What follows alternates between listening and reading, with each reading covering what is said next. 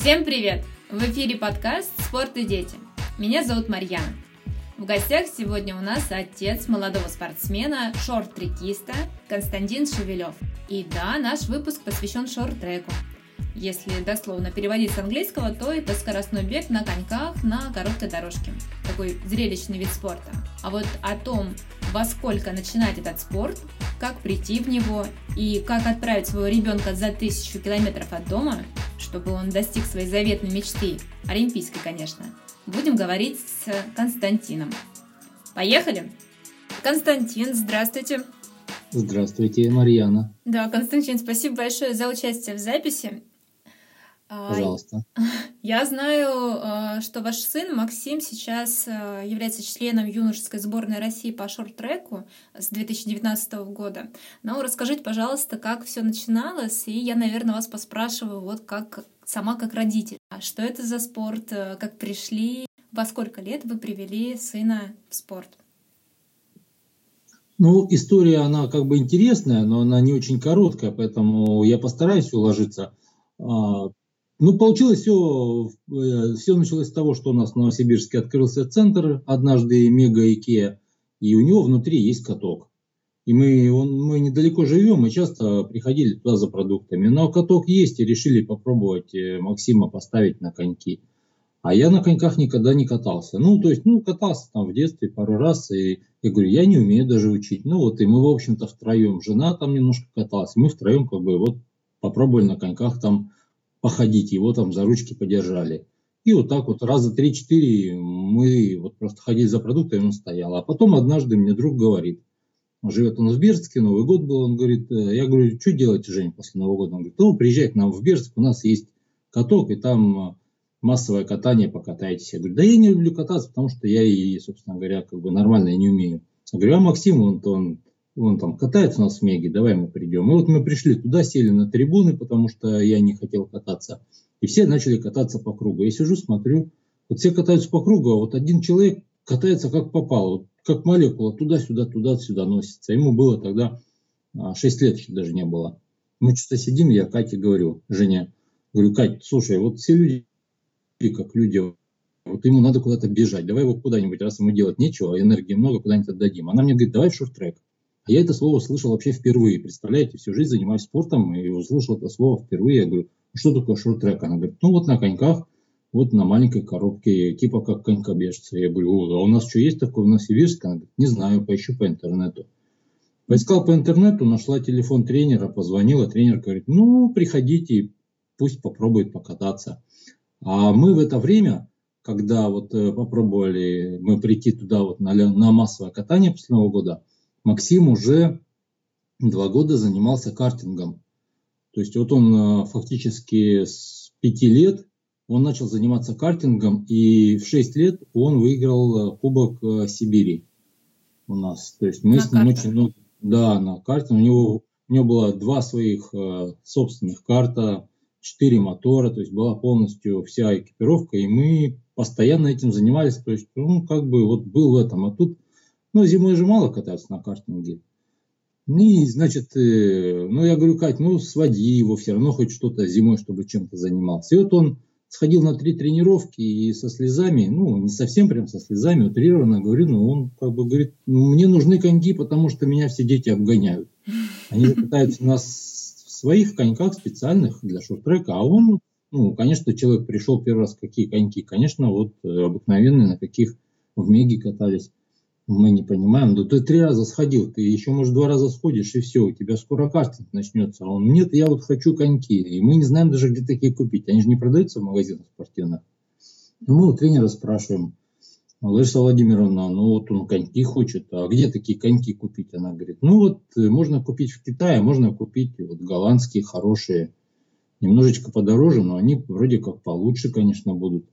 Ну, и мы посчитали, в общем, ну, как бы раз уж покупать, так давай как хорошие купим. Вот купили ему коньки, он начал кататься, пришло время заниматься картингом, а он что-то как-то не хочет. Да, как-то говорит, ну, ну, как-то вот ему, он увидел что-то такое, похожее, как в картинге. Ну, видите, он, наверное, знал, что Ведь в картинге от него зависит а, ну, даже меньше, наверное, 50% успеха. Тут же от механика все зависит, как ему настроили мотор, как настроили шасси. А здесь все зависит прямо от него. То есть ему никто ничего не делает. Они точат коньки сами.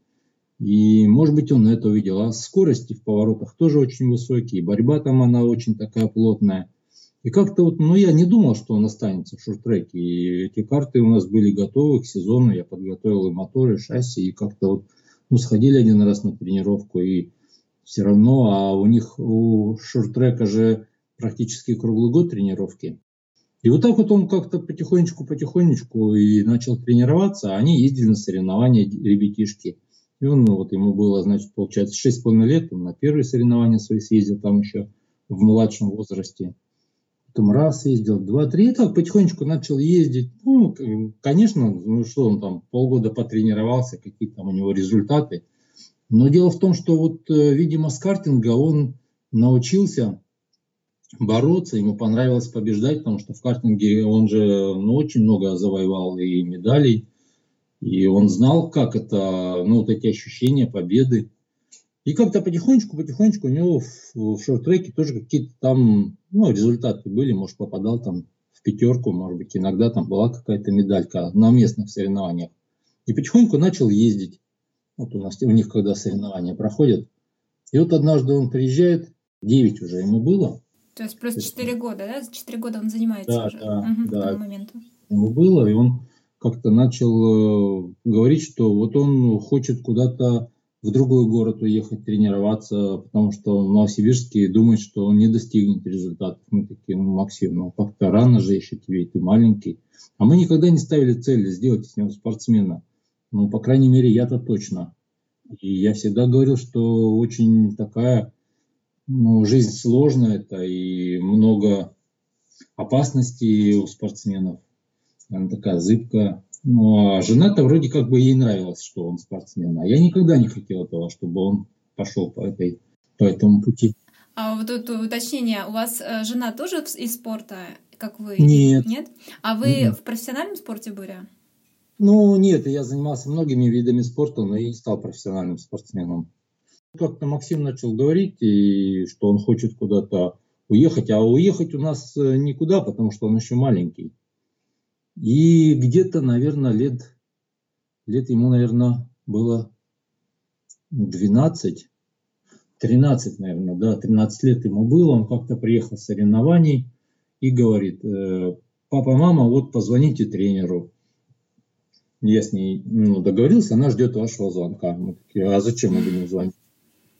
Это Лариса ну, Владимировна, вот, да? Она ждала звонка. Это Светлана Владимировна уже.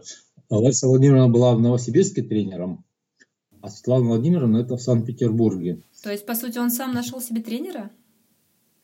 Он договорился на соревнованиях, он как-то подошел к тренеру сам, представляете, то есть он приехал со своим тренером, со своими там новосибирцами, но он все время чего-то сам, видимо, искал. То есть мы не находили этого, он сам как-то договорился, и тренер говорит, ну пусть родители позвонят. Ну и, значит, вот Катя позвонила тренеру, она говорит, вот Максим подошел и говорит, я вот хочу у вас тренироваться, к вам приехать. Но это единственное, куда можно было переехать в России, потому что там есть а, интернат, где mm-hmm. они учатся и тренируются. Спасибо. Если бы, допустим, он был в девятом классе, то мы, конечно, бы поближе в Омск бы уехали, потому что здесь рядышком от нас, а тут как бы далеко, и ему уже еще 14 даже нету. Тренеру позвонили, она говорит, ну, я не знаю, потому что а, раньше, говорит, квот было много, там выделяли там, по 5, по 6 квот на Россию для спортсменов. А в этом году выделено, говорит, всего одна квота ну, для одного спортсмена. И, говорит, я как вот его возьму? Ну, я вижу, что он там приезжает на соревнования, но каких-то там он не показывает таких прям сильно больших результатов. Ну и говорит, вот мы поедем с ребятами на сборы летом а, на Иссыкуль. И ну, хотите, говорит, отправьте его с нами. Я посмотрю на него, как он вообще может, вообще, ну, что он из себя представляет.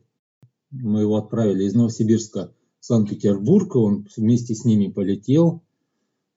И потом тренер позвонил и сказал, ну, вообще мальчик трудолюбивый. Мне, говорит, э, понравилось, и Я рискну, говорит, возьму, возьму на себя ответственность, только, говорит, меня не подведите, конечно. А мы, ну как мы подведем? Мы же ну, не отвечаем там за него.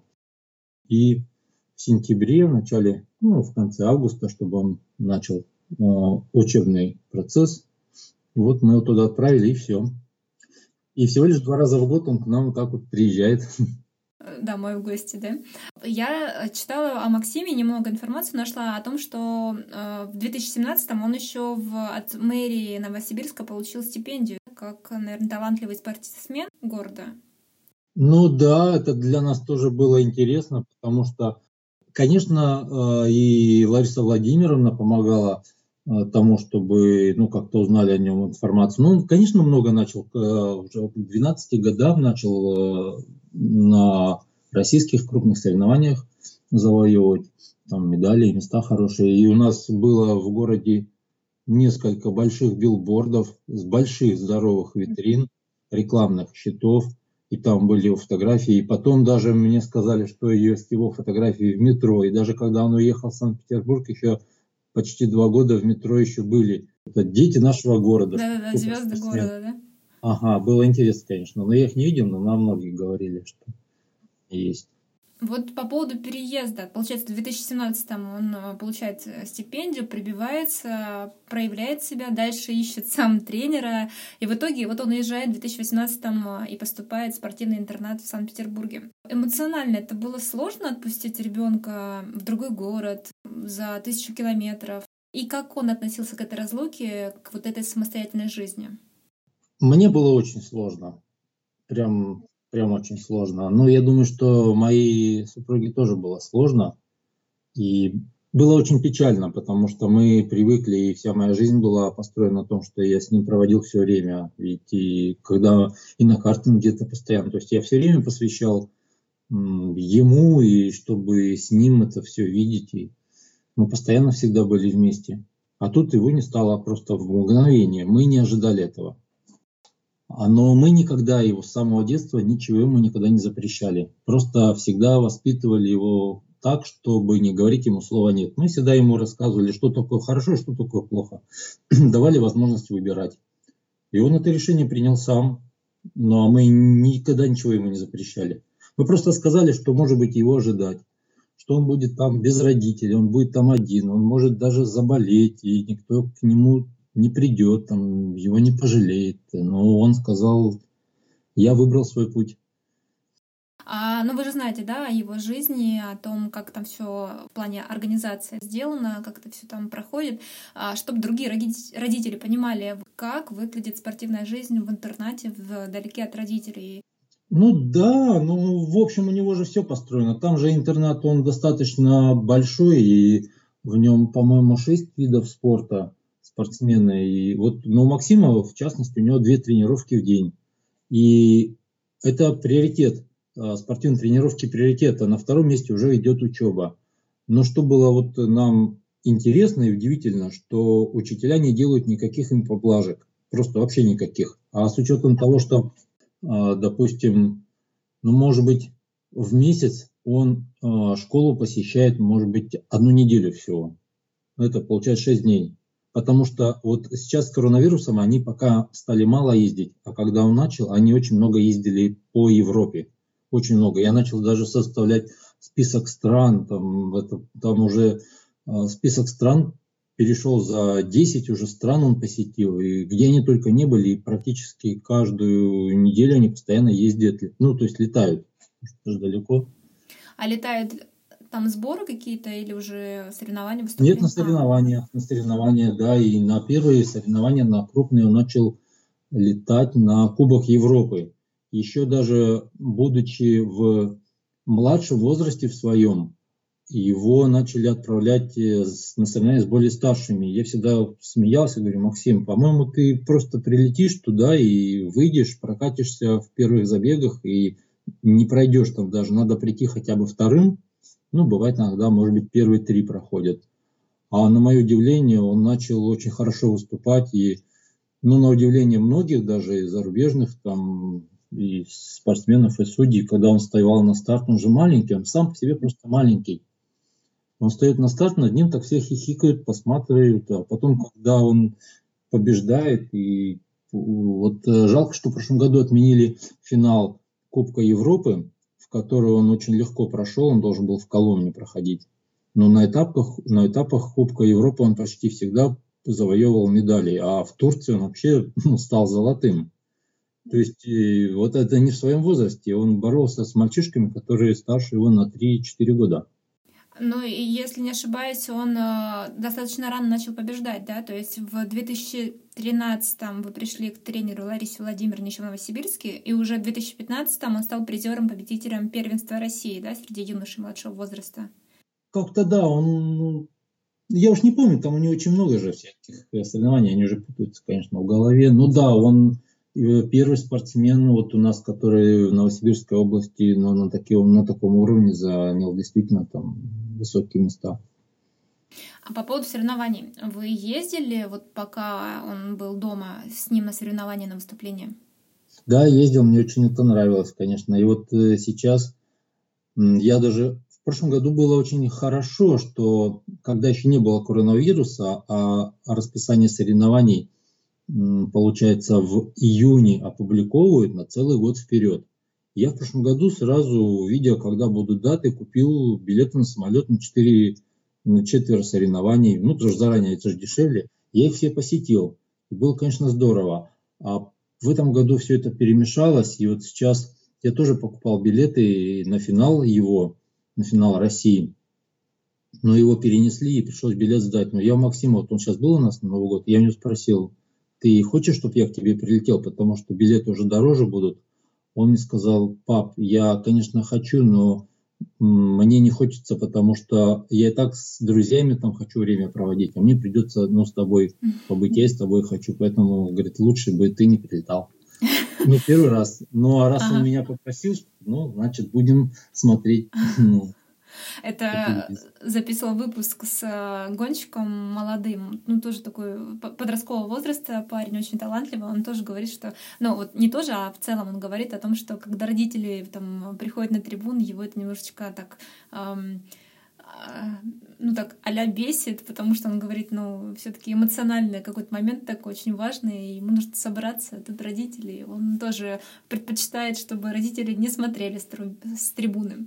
Ну вот в прошлом году, когда я в прошлом году, когда я у него был, вот э, четверо соревнований таких, ну я прям на крупные брал, российские. Но я для себя отметил, что он меня вообще не замечает. Мне даже было немножечко как-то обидно, что я прилетел, а он как-то... Ну, наверное, он в душе просто чувствует меня, но он не отвлекался, вообще не отвлекался. Я даже пытался хотя бы там взглядом там его увидеть.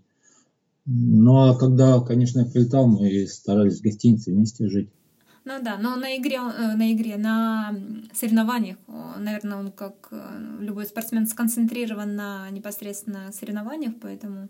Ну да, но это надо видеть, конечно. Ну вот э, для меня вообще стало, ну это удивительно, и я часто ему задаю вопрос, ты точно уверен в своем выборе в жизни? И да, он говорит, да, пап, я уверен.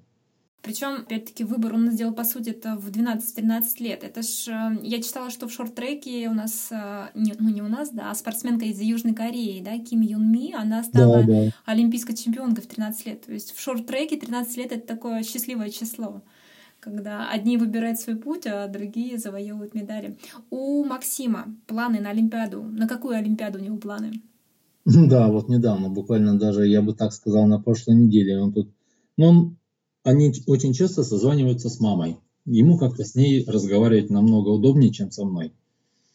Потому что там поболтать можно с ней. И вот он ей тут сказал, что жалко, что я на следующую Олимпиаду не попадаю. А так бы я бы, конечно, там, наверное, поборолся с ними. Так, это вот. пекинская, да? Он про пекинскую? Да, да, ага. да. Только, говорит, попаду, получается, через, ну, получается, через 6 лет, через 5. Ну, то есть он прям строит планы, да.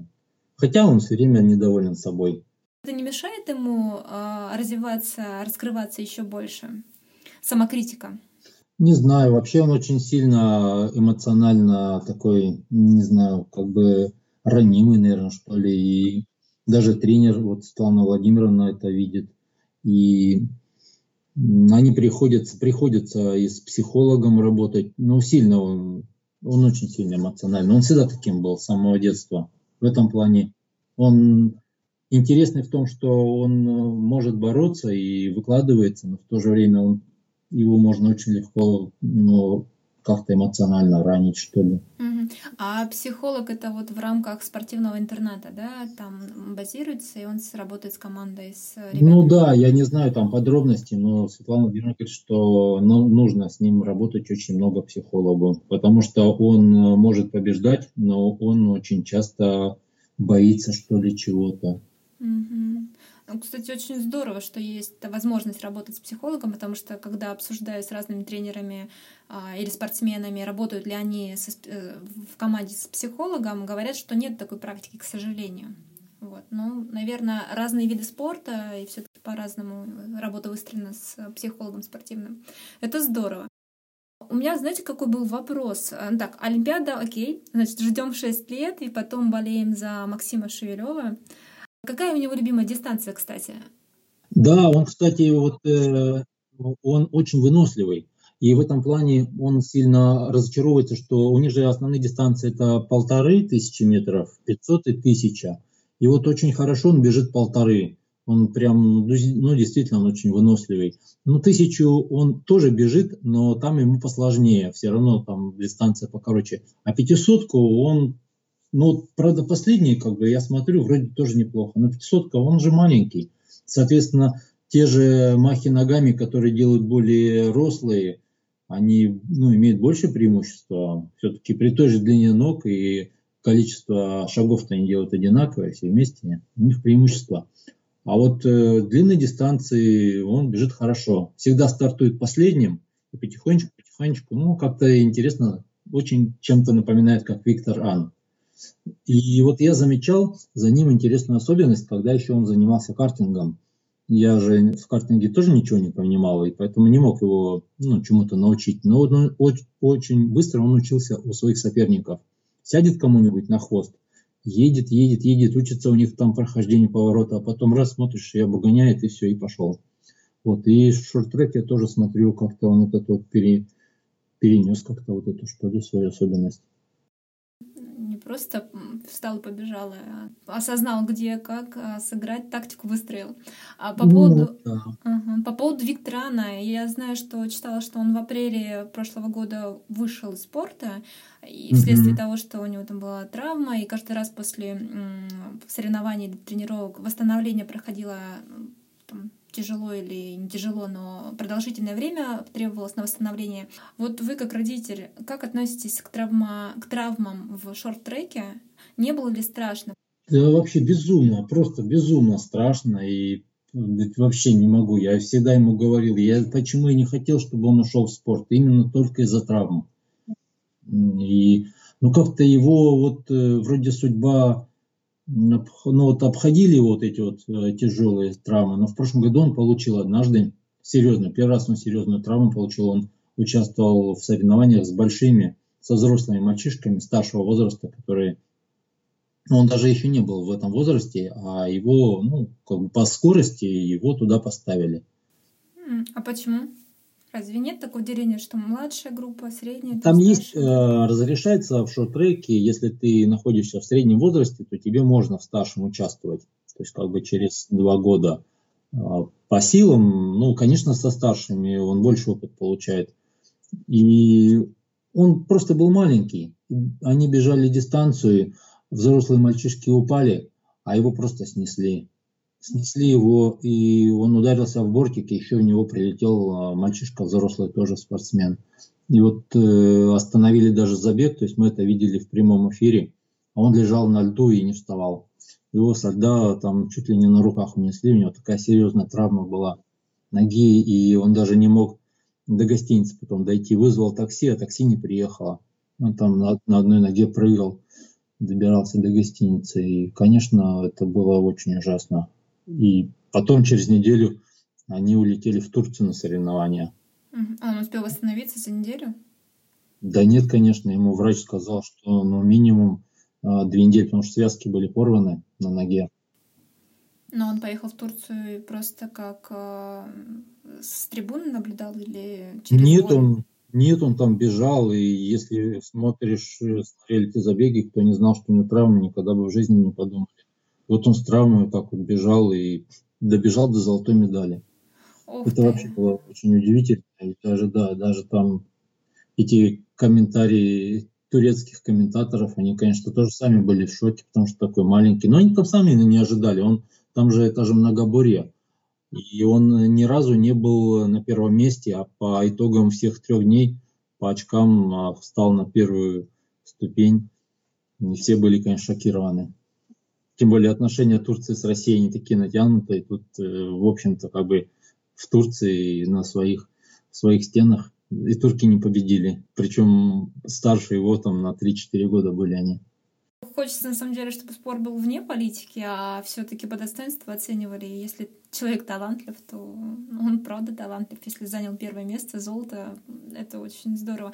А вот если отмотать буквально там пару минут назад, что было у вас в голове, когда вы на экране увидели, как ребенок, ваш ребенок лежит на льду?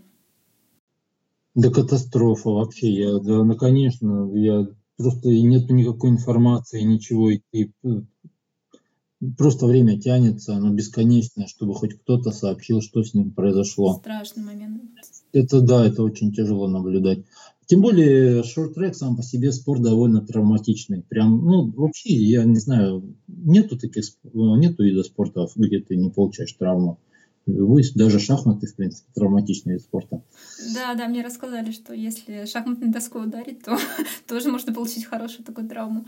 Да, иногда просто ты можешь играть в шахматы с соперником, а он начинает долго думать, и ты засыпаешь, а можно просто глазом в ферзя. А, так, еще один вариант получения травмы. Да, поэтому, ну да, ну а шорт-трек сам по себе, конечно, спорт травматичный, а, но сейчас все-таки стараются, чтобы травм было меньше. Это зависит... Э, травмы они получают при ударе о бортики. Когда они падают, конек, допустим, срывается, а конек может сорваться, попасть в бороздку в какую-то. Ну, и вот если они попадают в бортики... Вот у нас в Новосибирске был мальчик, когда Максим начал заниматься, сейчас а, скажу, его звали Георгий Ким, и вот когда Максим только-только еще там начал на первое соревнование ездить, вот Георгий тогда поехал на первенство России, и он там занял то ли второе место, что ли. Ну, в общем, это было очень-очень круто. Он, он, он был очень перспективный, он очень так красиво катался. А потом у нас на Спирске, ну, как э, все дети падают, когда рано или поздно они. И вот он упал, в общем, как бы, и такое падение было не сильно, ударился в бортик – но от бортика отскочил и упал на спину. И вот э, небольшой получил травму спины, и врачи сказали, что нужно в корсете провести полгода. И все, и он, пока полгода был в корсете, он ну, сильно очень набрал вес, сильно вырос, и все, он не смог больше в спорте участвовать. Ушел, да, получается, из спорта. Да, да, и вот если посмотреть на всех спортсменов, ну, на большинство, не на всех, а вот на большинство спортсменов, именитых, известных, и вот когда комментаторы рассказывают, то они там переломаны все там, ну не сказать, чтобы с ног до головы, но большинство, большинство получает травмы. Ну, говорят же, что спорт высших достижений это в основном не о, не о здоровье, а вот именно о местах, наградах то ребята, к сожалению, да, травмируются. Но это же можно немного, понятное дело, что совсем искоренить нельзя травмы, но немного скорректировать э, техника, ну это, да, этим занимается тренер, и экипировка. я знаю, что вот в шорт-треке там какая-то очень хорошая экипировка от шлема, знаю, даже очки какие-то есть специальные, до комбинезона, который сложно прорезать коньком. Сколько это все стоит, если самостоятельно покупать родителям? В последнее время к безопасности у нас, по крайней мере, в шорт-треке, конечно, все ну, лучше и лучше. То есть, допустим, когда он пришел, элементарных там э, не было там ни челки специально не одевают э, такие на ну, чуть-чуть поверх э, э, носков кевларовые, не было защиты в комбинезонах кевларовой. Сейчас вот эти вещи обязательные очень. И даже бывает спортсменов на крупных соревнованиях, ну, по крайней мере, я сейчас видел даже на чемпионате России была ну, наказание в виде пенальти, оно называется, пенализация спортсмену, который, ну, ну, понятное дело, на чемпионат России человек не просто так пришел, и ему дали пенальти, потому что у него не соответствовала экипировка, что-то у него там на ноге он одел, может быть, неправильно или что. А если, допустим, покупать самому, ну, я бы не сказал, что это прям сильно дорого стоит. Сейчас... Давайте перечислим, что нужно, и вот примерно вилка, допустим, сколько на это потребуется родителю, если ребенок вот только начал заниматься, и если он там не спонсируется еще ни школой, ни федерацией. Ну, первое, что нужно купить, это, конечно, ботинки и лезвия. Это самое первое. Ботинки, лезвие и шлем. А каких-то особых требований там, к шлемам и к лезвием ботинкам нету. То есть, ну, покупайте любого производителя. Самое главное, чтобы на лезвиях был ну, вот носочек и пяточка закругленные, чтобы они были не острые. А так, ну, можно купить, видите, производителей же много. Ну, самый дешевый вариант часто покупают этот китайского производителя, хотя сейчас и китайцы стали делать, ну, довольно неплохие. А лезвия, ботинки тоже, они там с гелевой такой специальной прослойкой, они под твою ногу подстраиваются, формируются, правильно сказать. Где-то в районе, наверное, ботинки можно купить в районе, наверное, 10 тысяч рублей. Где-то лезвие примерно тоже так же.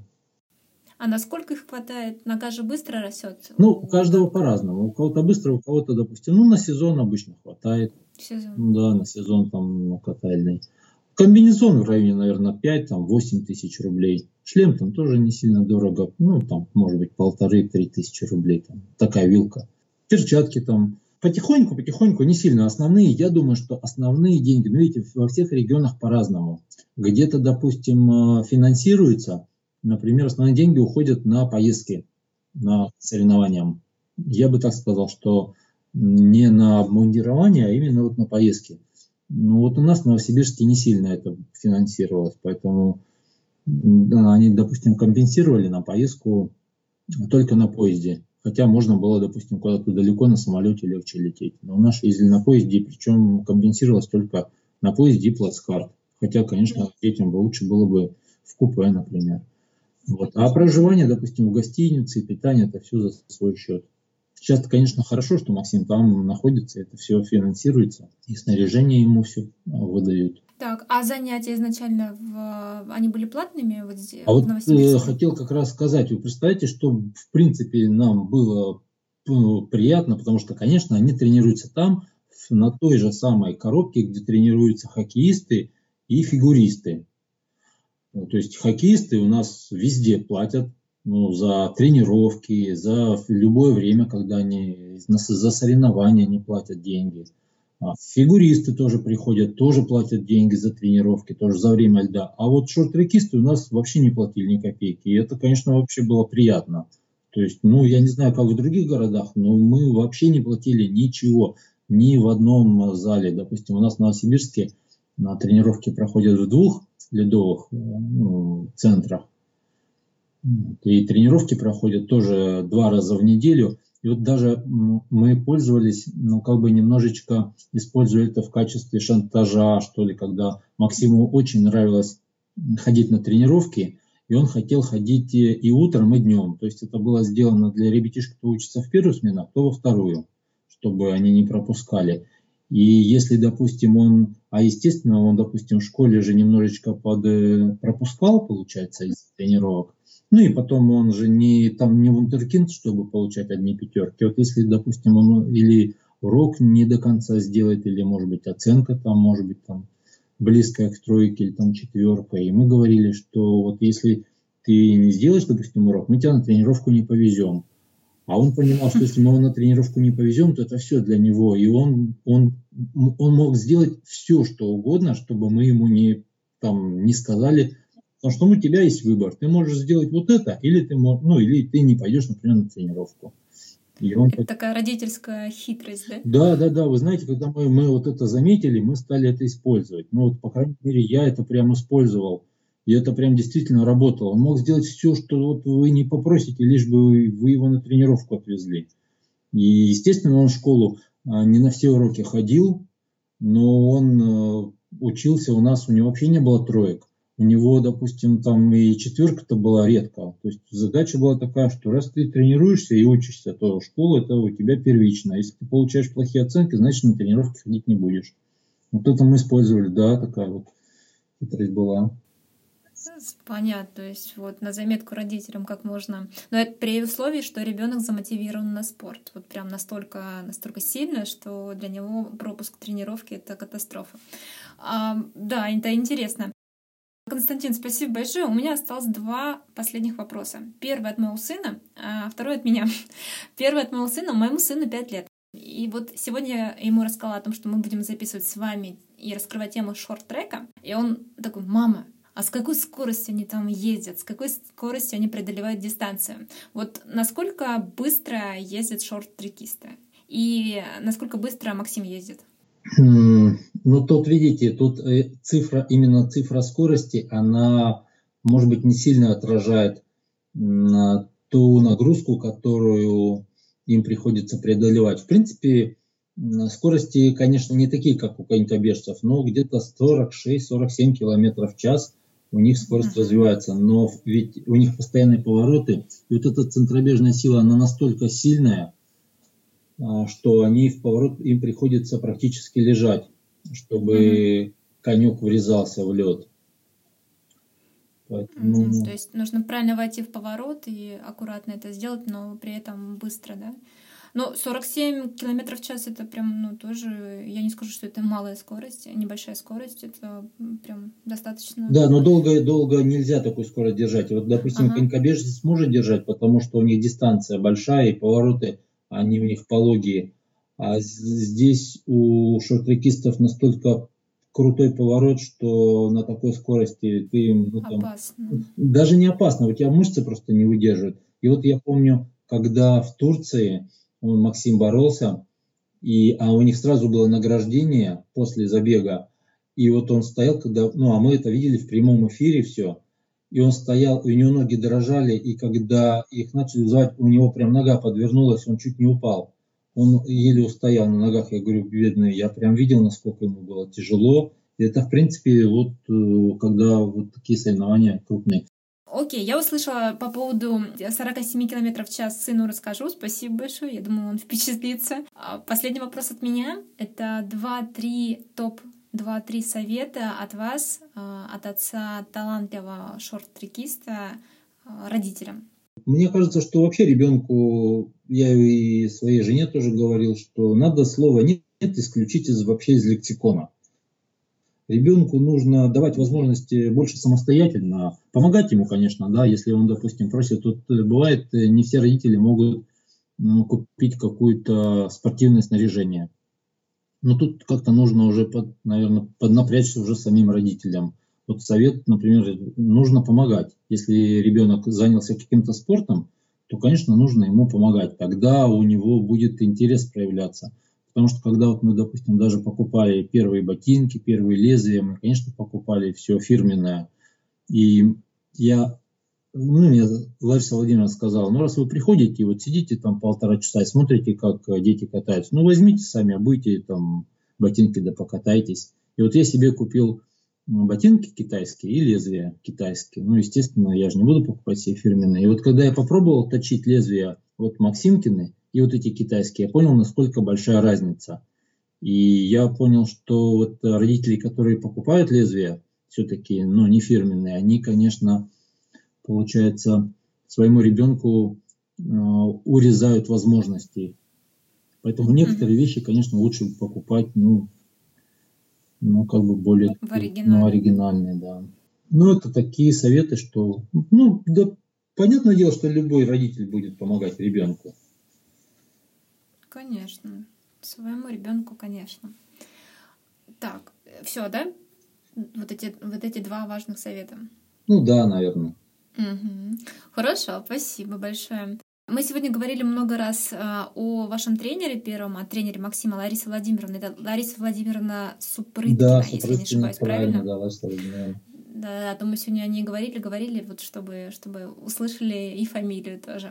И, насколько понимаю, она сейчас тоже тренирует в Новосибирске ребят. Да, тренирует. И вот сейчас каждый год Максим на Новый год приезжает к нам, потому что там интернат закрывается. Интересно было, 1 января мы проснулись. Ну, конечно, мы же Новый год, и подарки, и елка была. И, ну, долго обычно не спим, потому что... И, но все равно Максим проснулся раньше, я услышал. А, естественно, он еще даже не совсем перестроился. Он прилетел к нам 28-го, и не совсем он к часовому поясу перестроился.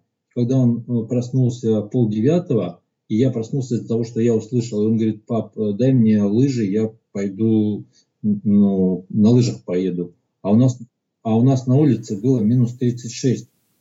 И я, ну да, да, это 1 числа, 1 января, когда, в принципе, он мог просто там поспать подольше, например. Я говорю, Макс, ну да там холодно же на улице. Он говорит, ну и ладно, я пойду. Ну ладно, как бы, я же не буду ему говорить, ну там нет, не дам, там запрещаю. Я ему дал ботинки, у него нога выросла. Мы ему мы знали, что он прилетит к нам, мы ему купили ботинки лыжные, а лыжи он взял мои, палочки он взял мои. И он поехал. Я думаю, сколько выдержит. Ну, 10 минут, правда. Пришел как Дед Мороз весь. Я говорю, блин, Максим, ну ты вообще... Вот мне, чтобы взять, позавтракать, там, например, отдохнуть, взял, пошел. Ну, как бы для меня это было, конечно, ну, удивительно. И вот э, в Санкт-Петербурге он точно так же, он встает пол седьмого утра и бежит на тренировку а их э, вот э, в интернете живет, но сейчас они вдвоем будут жить. А до этого они жили втроем в номере. И я говорю, а с тобой кто-нибудь из мальчишек из твоих ходит на тренировку? Он говорит, ну, на зарядку. Он говорит, никто, вообще никто. Он говорит, все лежат, спят. Я говорю, ну ты очень молодец. Вот это и отличает, да, от целеустремленного спортсмена. Ну да, но вот когда он был здесь с нами, когда он еще даже, мы не помышляли, что он куда-то уедет, то я с ним каждое утро вот так вот тоже бегал. Я, наверное, его все-таки к этому приучил немножко. И вот если, допустим, вот совет вспомнить, а, о котором вы просили, то, наверное, я вот сейчас сказал родителям, чтобы вот пока они могут помогать своему ребенку, чтобы они делали с ним то же самое. Но зарядка в любом случае любому спортсмену это полезно. И если, например, родитель не покажет это своим примером, не сможет с ребенком провести вот первый, там, например, там по утрам. Мы с ним бегали прямо действительно здесь у нас. И на лыжах с ним катались. И потом он просто к этому, наверное, привык. Угу.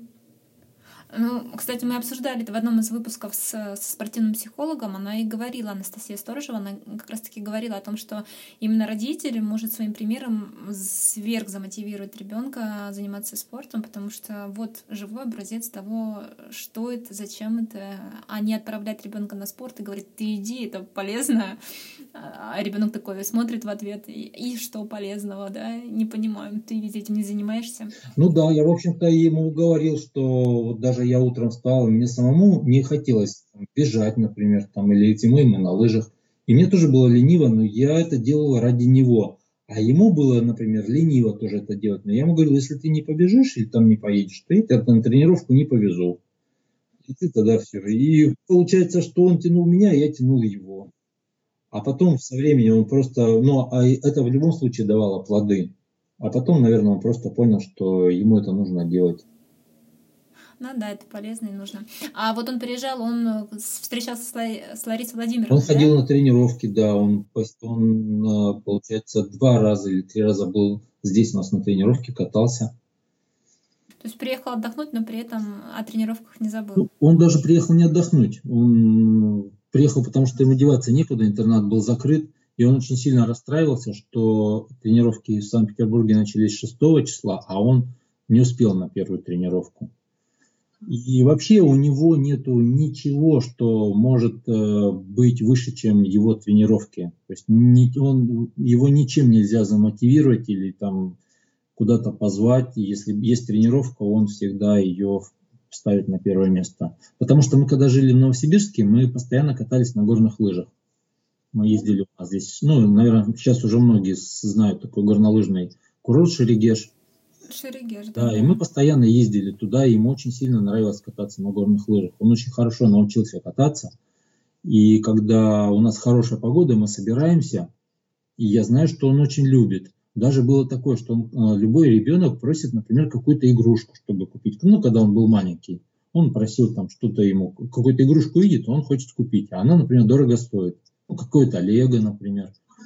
Вот. Я говорил, что ну, оно, не, ну, оно стоит ну, недешево. Там, 8 тысяч, 10 тысяч рублей стоит какой-то хороший лего. Я говорю, ну хорошо, давай так, вот смотри, у тебя есть выбор. Либо мы тебе покупаем горные лыжи, вот такие вот там хорошие, какие-нибудь там Атомик или Соломон, например, выбирали такие хорошие. Или покупаем лего, потому что мы не можем купить и то, и другое. Ты себе выбери, что ты хочешь, либо лего, либо лыжи. Он говорит, ладно, лыжи. Ну хорошо, это твой выбор. Сказал бы Лего, купили бы Лего, но лыжи бы не купили. Так вот я к тому, что ему нравилось кататься на горных лыжах. И когда была хорошая погода в Шерегеш, мы собирались, а он говорит, я не поеду. Едете без меня. Я говорю, Максим, как так? Ну смотри, погода классная, все покатаемся. Говорит, у меня тренировка, я не могу. Я говорю, да ты пропусти одну тренировку, никуда она не убежит, потому что ну, мы-то едем всей семьей. Он, нет, и все, и мы подстраивались, представляете, то есть он сходит на тренировку, и сразу после тренировки мы едем в Шерегеш. Я понял, что для него это самое главное. Как э, мы использовали это э, средство э, это шантажа, да? Ага. Так он ну, стал, да, так он стал, да, он потом стал нас шантажировать, что ну все, я на тренировку без меня вот езжайте Вернул с бумерангом. Но знаете, что, что я понимаю, Константин, что следующее, ну, точнее, через одну Олимпиаду мы сто процентов услышим имя Максима Шевелева, потому что с таким подходом, с такой мотивацией, с таким желанием, стремлением тренироваться и достигать э, каждый раз э, все большего и большего. Ну, может быть, но в его возрасте у него есть очень много соперников, очень хороших и быстрых мальчишек, которые с ним сейчас Достойных много, но мы желаем победы и успехов Максим. Константин, большое вам спасибо за ваши знания, опыт и истории. Это очень ценно нам было услышать. А дорогим слушателям спасибо за то, что были с нами. Всем хорошего дня, до новых выпусков и пока-пока. Всего до свидания.